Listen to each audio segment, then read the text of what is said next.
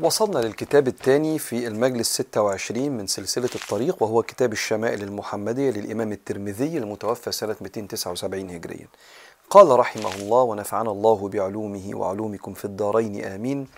باب ما جاء في تواضع رسول الله صلى الله عليه وسلم. وده ال- وإحنا خدنا جزء من التواضع وهنكمل المرة دي إن شاء الله. قال عن أنس بن مالك رضي الله عنه قال لم يكن شخص أحب إليهم من رسول الله صلى الله عليه وآله وسلم وكانوا إذا رأوه لم يقوموا لما يعلموا من كراهته لذلك. كان الصحابة مش حد مفخم ومبجل ومحبوب زي النبي بالنسبة لهم. ولما كانوا بيشوفوه ما كانوش بيقوموا. يعني يخش يفضلوا قاعدين. ليه؟ لأنه أشار ليهم قبل كده ما تقوموش. استريحوا يا جماعة. لما أخش مش لازم حد يقوم لي. وده من تواضع النبي عليه الصلاة والسلام. فكانوا يعرفوا إنه مش بيحب كده فما كانوش بيقوموا.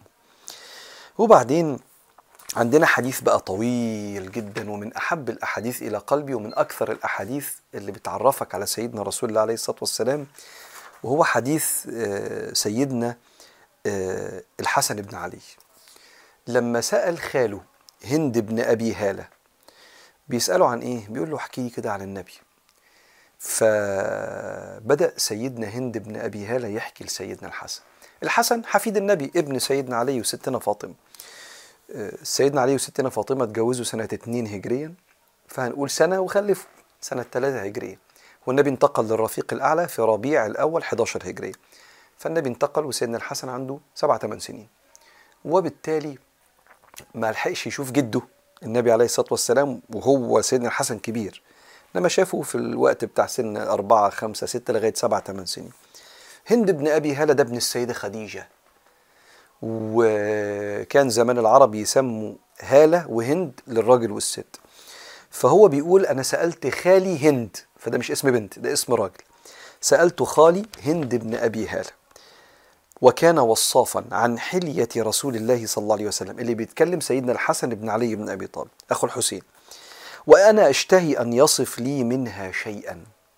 احكي لي بقى عن النبي عليه الصلاة والسلام عشان حضرتك لحقته وأنت كبير. يا سيدنا هند يا خالي.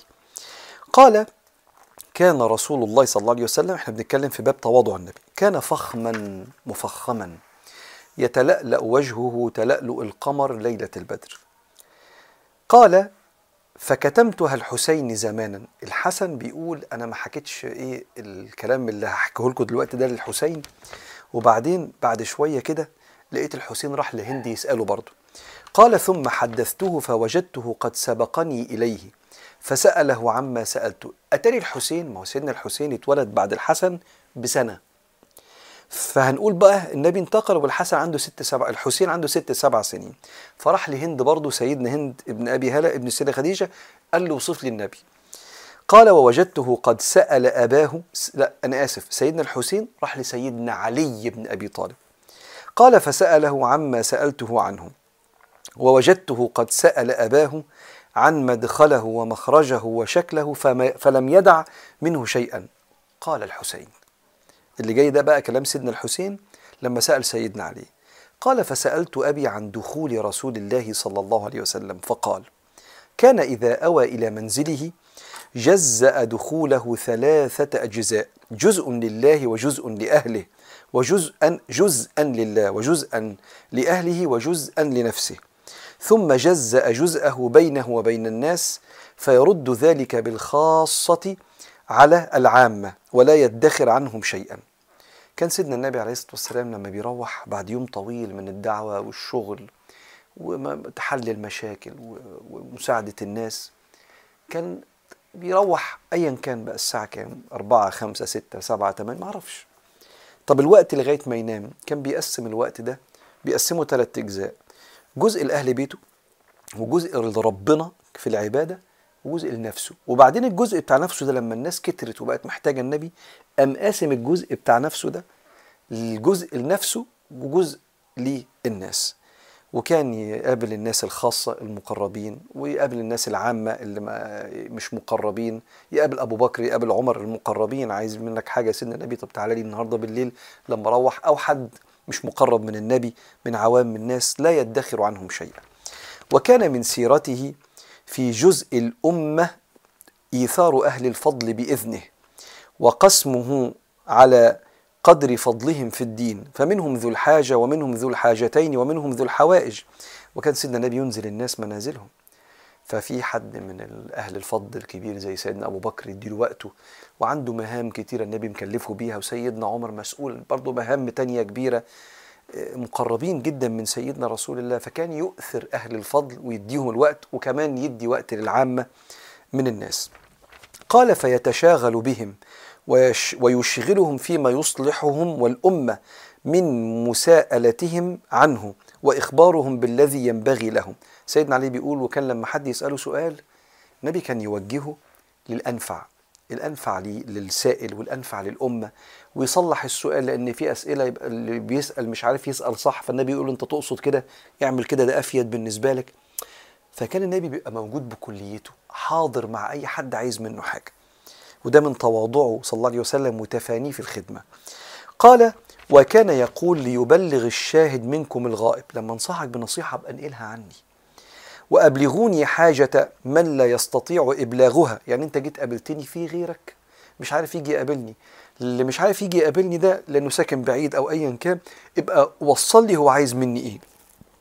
فإنه من أبلغ سلطانا حاجة من لا يستطيع إبلاغ إبلاغها ثبت الله قدمه أو قدميه يوم القيامة. يبقوا قولوا لي يا جماعة لو حد عايز مني حاجة وأنا أرد عليكم تقولوا لهم اللي يبلغني حاجة ربنا يثبته يوم القيامة بيدعي له النبي.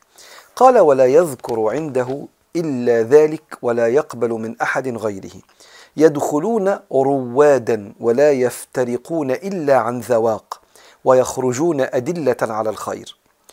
كانوا يخشوا على النبي صلى الله عليه وآله وسلم يعني روادا يعني زي يدخل الكبير الأول وبعدين اللي بعديه. هنا الإمام يقول يتقدم القوم لينظر إليهم والمراد هنا أكابر الصحابة. كأنه عارف الرائد يعني زي إيه بيدخل زي القيادات الأول اللي عندهم مواضيع مهمة ثم بالترتيب كده بالسن وبالوظيفة. كان في سيستم النبي عامله عشان الكل ياخد نصيبه من النبي صلى الله عليه وسلم. قال ولا يفترقون إلا عن ذواق. ليها معنيين عند العلماء. إما أي حد بيخش النبي بيدوقه حاجة بيعزم عليه حاجة بيأكله فالكل بيدوق عند النبي. وقت غدا وقت عشاء وقت شرب حاجة. أو عن ذواق عن معنى يتذوقه بقلبه وروحه. يطلع عنده كده حاجة انضافت لقلبه وروحه من كلام النبي عليه الصلاة والسلام. قال ويخرجون أدلة على الخير. كل واحد يطلع يبقى شبع من أنوار النبي فيطلع يدل على الخير. قال فسألته عن مخرجه كيف كان يصنع؟ قال كان رسول الله صلى الله عليه وسلم يخزن لسانه إلا فيما يعنيه ويؤلفهم ولا ينفرهم ويكرم كريم كل قوم كل قوم ويوليه عليهم ويحذر الناس ويحترس منهم من غير أن يطوي عن أحد منهم بشره وخلقه. كلام حلو قوي طبعا. كان رسول الله يخزن يعني يوفر يسكت يعني يصمت يخزن لسانه أو يخزن لسانه إلا فيما يعنيه. آه ده بيعلمنا.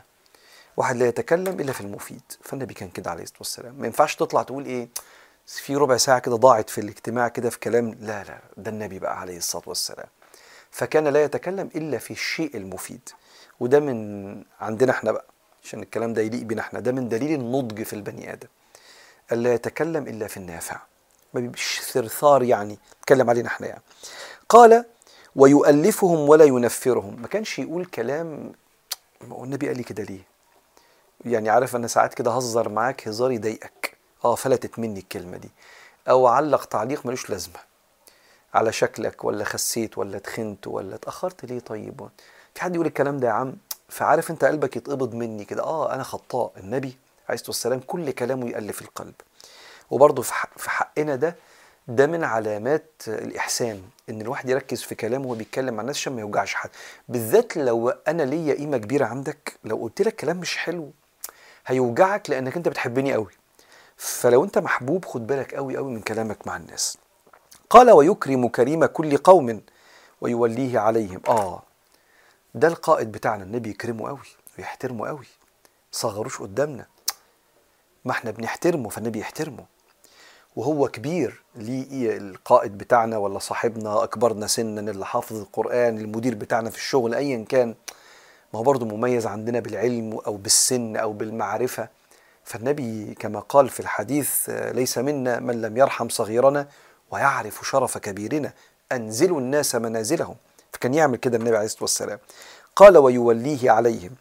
ويحذر الناس ويحترس منهم من غير أن يطوي عن أحد منهم بشره وخلقه. الحتة دي شائكة. خد بالك في ناس كتير النبي ما يعرفهاش والنبي قائد قائد دولة ونبي وليه أحباب وليه أعداء. فكان عنده شيء من الحرص أثناء التعامل بالذات مع الغرب لكن مش حرص يعني بيخونك. عنده شيء من الحرص في التعامل من غير ما يطوي بشره عنك واحد غريب جاي يتكلم مع النبي عليه الصلاة والسلام هو ده عايز شر ولا عايز خير؟ فالنبي يتعامل بأعلى درجات المحبة والإحترام بالذات مع الأعراب اللي جاي صوته عالي ولا بيتكلم بشيء من الاندفاع. والصحابة يقولوا انت إزاي تتكلم مع النبي كده وانت عارف قصص كتير في السيرة كده؟ فالنبي يبقى عنده شيء من الحرص والحذر لكن من غير ما يبقى باللغة بتاعتنا عارف لما حد يبقى قافل منك كده وانت مش مطمنك لا يبقى في شيء من البشر والانفتاح في التعامل والجمال رغم حرص النبي عليه الصلاة والسلام. بيعلم على فكرة ما هو بيعلم أصحابه إزاي يتعاملوا مع الغريب اللي لسه ما تعرفوش بالذات لو أنت في موقع معين منصبك أو وضعك ممكن يبقى ليك أعداء وليك أحباب. لكنه كان في أعلى درجات يعني هو منبع كل الأخلاق صلى الله عليه وآله وسلم. تعالوا نقف هنا ونكمل المرة الجاية حديث سيدنا الحسين في أو سيدنا علي في وصف النبي عليه الصلاة والسلام.